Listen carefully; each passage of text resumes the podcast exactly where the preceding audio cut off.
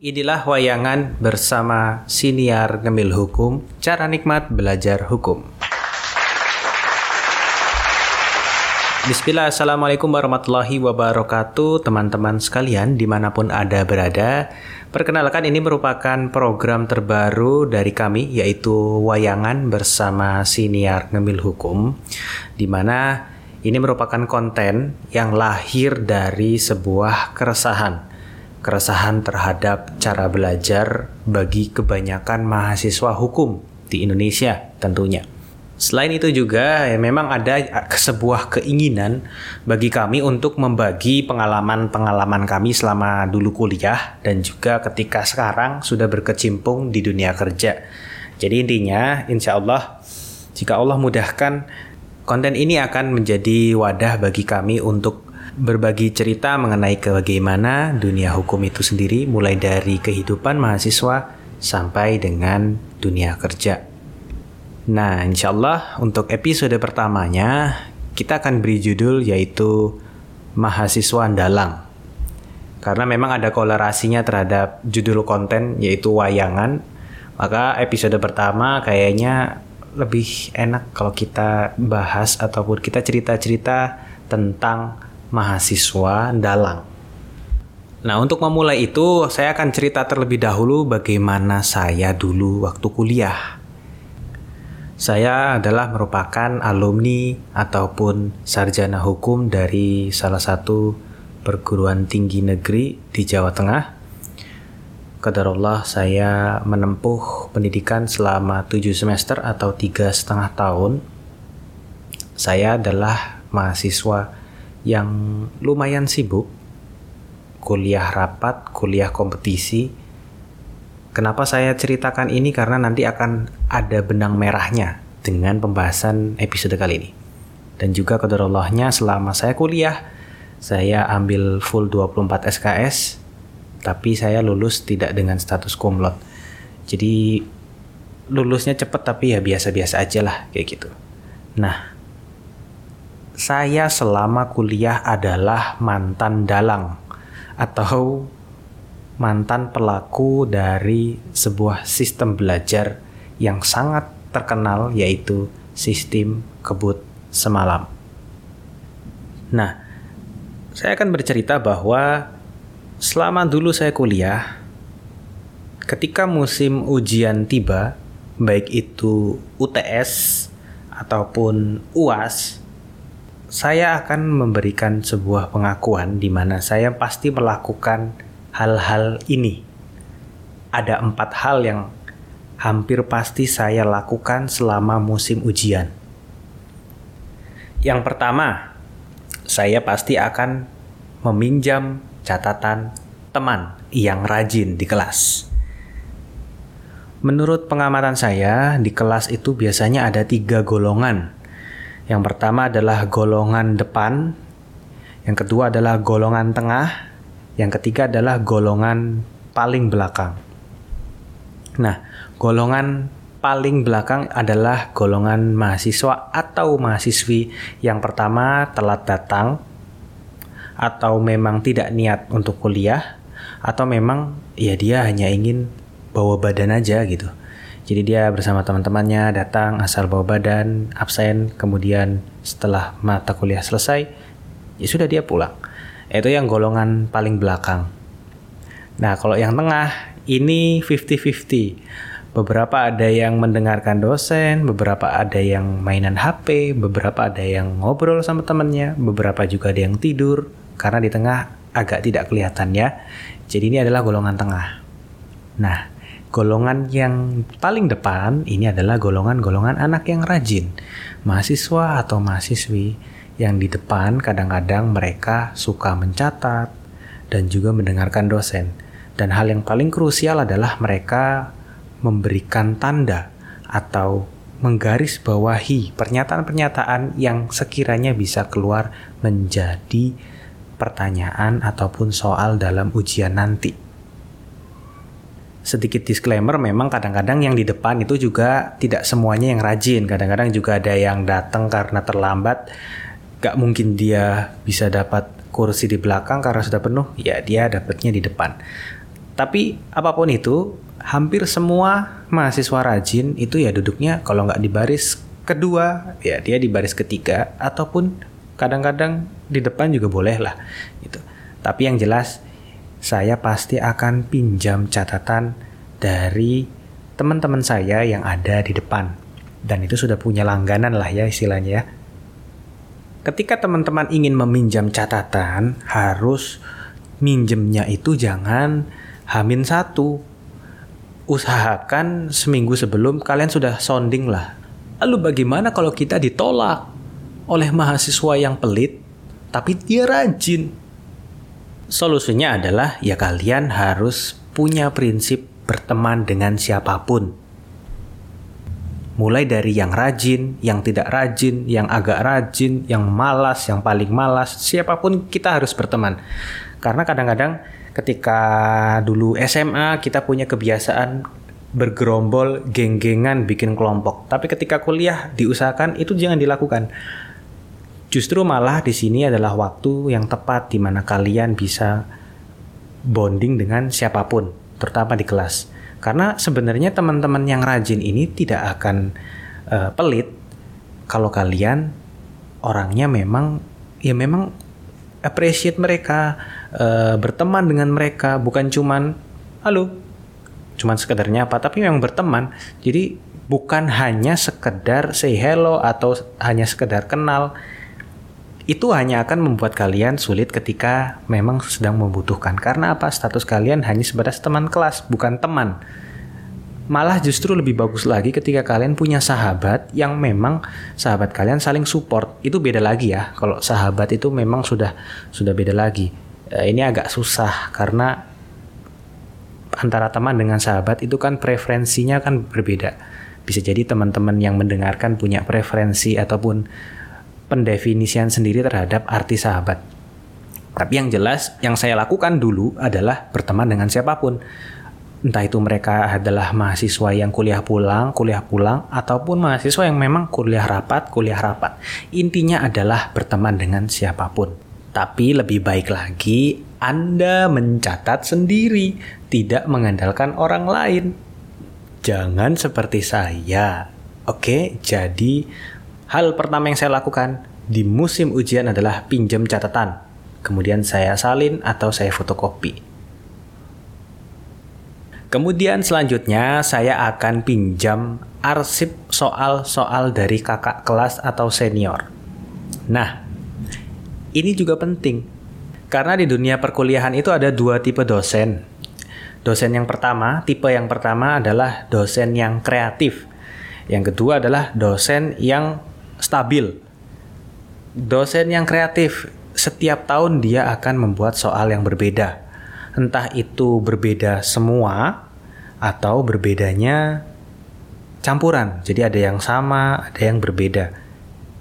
Agak tidak bisa ditebak tapi dia kreatif. Nah, makanya saya sebutnya kreatif. Lalu tipe yang kedua adalah dosen yang stabil. Nah, dosen yang stabil ini adalah stabil soalnya sama setiap tahun. Jadi ya kalau Anda dapat kalau teman-teman sekalian dapat dosen yang stabil uh, soalnya sama setiap tahun itu adalah keberuntungan ya rezeki. Nah, maka dari itu saya pasti akan mencari arsip soal-soal dari tahun-tahun sebelumnya dan yang punya pasti senior dong, bukan teman seangkatan kita dong karena mereka sudah terlebih dahulu ambil mata kuliah itu. Maka dari itu bagaimana caranya bisa dapat akses terhadap arsip soal-soal tersebut. Nah, kalau dulu saya kebetulan aktif di kompetisi ataupun aktif di organisasi, jadi saya punya kenalan kakak kelas yang lumayan banyak. Dan di situlah tempat di mana saya bisa minjem arsip soal tersebut. Jadi tips dari saya, selain kalian kalau bisa aktif ya di organisasi atau di UKM, ya kalian tetap harus bisa membangun hubungan ataupun berteman dengan senior. Hubungan yang baik dengan senior akan memberikan kalian keunggulan. Apa itu? Ya, biasanya senior akan memberikan semacam highlight. D, ini nomor sekian. Kadang-kadang dosennya keluar terus nih setiap tahun. Pertanyaan ini biasanya bakal keluar. yang ini harus kamu hafalin. Ini loh biasanya bertahun-tahun pasti keluar kayak gitu. Nah, kalau kalian punya senior yang rajin, biasanya itu udah dilingkar-lingkar itu. Oh ini bakal keluar nih, nih setiap tahun berarti ini wajib dihafalkan gitu. Tapi ingat ya, eh, ini bukan berarti memanfaatkan senior, tapi harus ada yang namanya uh, tetap respect dengan senior. Kalian punya hubungan yang baik bukan berarti kalian kurang ajar, tapi tetap respect. Karena nanti pasti kalian akan saling membutuhkan loh. Bisa jadi nanti kalian ketemu di kelas yang sama atau ya ada kemungkinan-kemungkinan yang tidak akan bisa saya ceritakan karena kepanjangan nanti episodenya ya. Oke, jadi yang kedua adalah saya akan mencari arsip soal dari senior. Lalu selanjutnya tentu saya akan ngeprint semua materi-materi dari dosen. Entah itu bentuknya diktat, PPT, ataupun catatan-catatan. Tujuannya adalah biar saya bisa coret-coret. Saya termasuk tipikal orang yang tidak bisa belajar melalui device elektronik atau gadget karena tidak bisa saya coret-coret dan juga uh, semacam sudah jadi kebiasaan. Maka dari itu hampir pasti saya akan melakukan yang namanya saya print ulang ataupun saya fotokopi gitu. Nah ini buat teman-teman ini juga opsi sebenarnya bisa dipakai atau tidak, tergantung kalian nyamannya di mana. Nah hal yang pasti saya lakukan setelah melakukan tiga hal tadi yaitu belajar semalam suntuk atau biasa kita sebut sebagai wayangan atau biasa terkenal sebagai sistem kebut semalam. Nah, sebenarnya sistem kebut semalam itu apa? Kalau berdasarkan ide and times, di sana disebutkan bahwa SKS atau sistem kebut semalam merupakan metode belajar yang sering dilakukan para pelajar dan mahasiswa. Sistem ini merupakan jurus pamungkas yang dilakukan sebagian orang dalam belajar untuk mempersiapkan ujian dalam waktu semalam saja. Gak jarang banyak yang begadang loh buat belajar. Fix no debat mirip dengan wayangan. Jadi mahasiswa bisa disebut sebagai dalang kalau lagi belajar semalam suntuk. Yaitu adalah jokes-jokes yang beredar lah ya di antara mahasiswa atau istilah yang tren pada waktu itu. Entah sekarang masih relevan atau enggak karena mungkin saat ini adalah zamannya kuliah hybrid, online offline, offline online. Tapi yang jelas sepertinya sistem kebut semalam tetap akan lestari, terutama di sistem pendidikan Indonesia ya. Kayaknya. Tapi apakah sistem ini itu baik atau sistem ini buruk? Nah, kita akan bahas nih. Yang pertama kita akan bahas kelebihan atau keuntungan dari sistem kabut semalam atau wayangan ini. Kelebihan dari wayangan adalah yang pertama, ketika mengerjakan soal, materi yang kita hafalkan semalam ini masih menempel.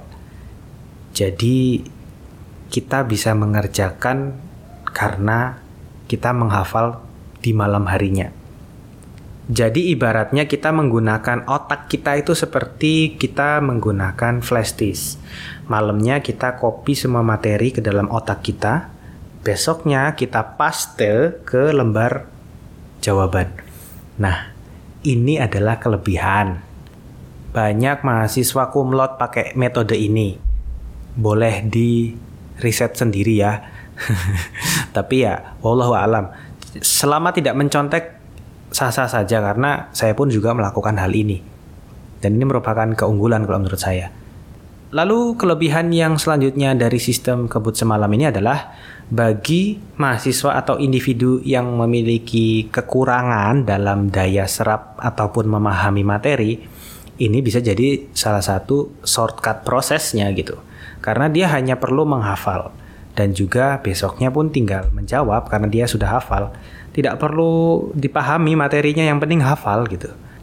Lalu keunggulan ataupun kelebihan dari SKS yang terakhir adalah buat mahasiswa ataupun individu yang sibuk selain kuliah seperti seorang mahasiswa yang aktif di UKM, aktif di kompetisi, SKS ataupun belajar semalam mensuntuk adalah cara yang paling masuk akal agar bisa tetap mempertanggungjawabkan nilai kuliahnya.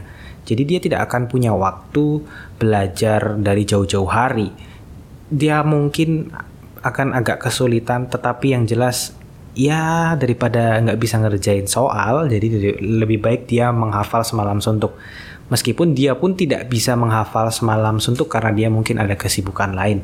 Tapi ini adalah salah satu shortcut proses paling masuk akal yang bisa dilakukan oleh aktivis bahkan kadang-kadang ada aktivis ataupun e, mahasiswa aktif yang juga akhirnya dia tidak sanggup untuk belajar semalaman dan nilainya jeblok jadi ini memang benar-benar apa namanya opsional. Kalian menjadi mahasiswa itu uh, tanggung jawab ada di pundak kalian. Nah, setelah bicara soal keunggulan ataupun kelebihan dari sistem kebut semalam, kita akan bicara mengenai kekurangannya. Kekurangan dari wayangan ini atau SKS ini, yang pertama adalah jelas sistem kebut semalam adalah hal yang sangat melelahkan butuh energi dan komitmen tinggi. Saya bisa bilang kayak gini karena memang menghafal itu susah. Butuh waktu dan kadang-kadang kemampuan orang untuk menghafal pun beda-beda. Ada yang mungkin uh, satu kali dua kali menghafal dia langsung hafal nempel. Ada yang butuh berkali-kali dia menghafal komat kamit ataupun mengulang materi. Belum lagi ketika dalam satu hari dia itu ujian lebih dari satu mata kuliah. Waduh, itu benar-benar pasti akan menjadi malam yang sangat panjang. Karena banyak sekali materi yang harus dihafalkan. Lalu kekurangan yang kedua adalah SKS ini membuat Anda hafal. Tapi yang Anda hafalkan bisa jadi cepat terlupakan. Karena apa? Karena analogi tadi kita mempergunakan otak kita sebagaimana layaknya USB flash disk.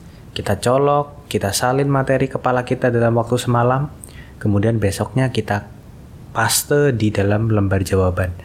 Bisa kita mengerjakan, nilai kita juga bagus, tapi ya itu tadi materi yang kita hafalkan semalam bisa cepat terlupakan. Ini nyambung juga dengan kekurangan yang ketiga, yaitu hafal tidak berarti paham.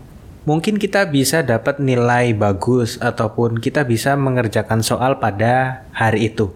Tapi karena materi yang kita hafalkan bisa jadi lebih mudah kita lupakan sehingga hafal juga tidak berarti kita sudah paham. Meskipun kita nilainya A, belum tentu kita paham mata kuliah itu. Sehingga menjadikan itu kekurangan dari sistem yang sudah kita lakukan. Nah, kekurangan yang selanjutnya adalah ilmu yang kita peroleh selama kuliah. Kalau sudah kita hafalkan terus hilang, terus kita sudah hafal hilang lupa kemudian kita juga nggak paham maka otomatis ilmu tersebut jadi kontraproduktif alias tidak bisa kita manfaatkan. Ketika kita mau kerja besok ketika ditanya dulu waktu kuliah tahu tidak materi ini? Tahu tidak teori ini? Karena kita sudah lupa dengan materinya ya otomatis kita tidak akan bisa jawab dong. Nah itulah belum lagi kita bersaing dengan lulusan dari kampus-kampus lain toh jadi itu adalah kekurangan ataupun kelemahan dari sistem kebut semalam nah kesimpulan dari episode ini adalah saya Qadarullah bisa lulus tiga setengah tahun kuliah hukum karena menerapkan sistem wayangan atau kebut semalam. Saya adalah salah satu dari pelaku sistem kebut semalam dari sekian banyaknya mahasiswa yang juga melakukan sistem yang sama. Saya juga sudah merasakan plus minus dari sistem wayangan itu tadi. Dan berarti saya juga mantan dalang gitu. Nah, karena konten ini dibikin sebagai wujud keresahan saya, jadi saya punya harapan bahwa konten ini bisa jadi wadah untuk membagi cerita-cerita waktu dulu kuliah ataupun ketika sudah masuk ke dunia kerja, tips-tips yang mungkin bermanfaat buat teman-teman yang mendengarkan dan juga mudah-mudahan konten ini juga bisa memberikan motivasi bagi pegiat hukum yang awalnya mageran menjadi pegiat hukum yang lebih rajin. Pada akhirnya mudah-mudahan ini juga menjadi jawaban dari keresahan saya waktu dulu masih kuliah. Baiklah, mungkin untuk episode kali ini saya rasa cukup. Semoga yang sedikit ini bermanfaat. Barakallahu fikum. Wassalamualaikum warahmatullahi wabarakatuh.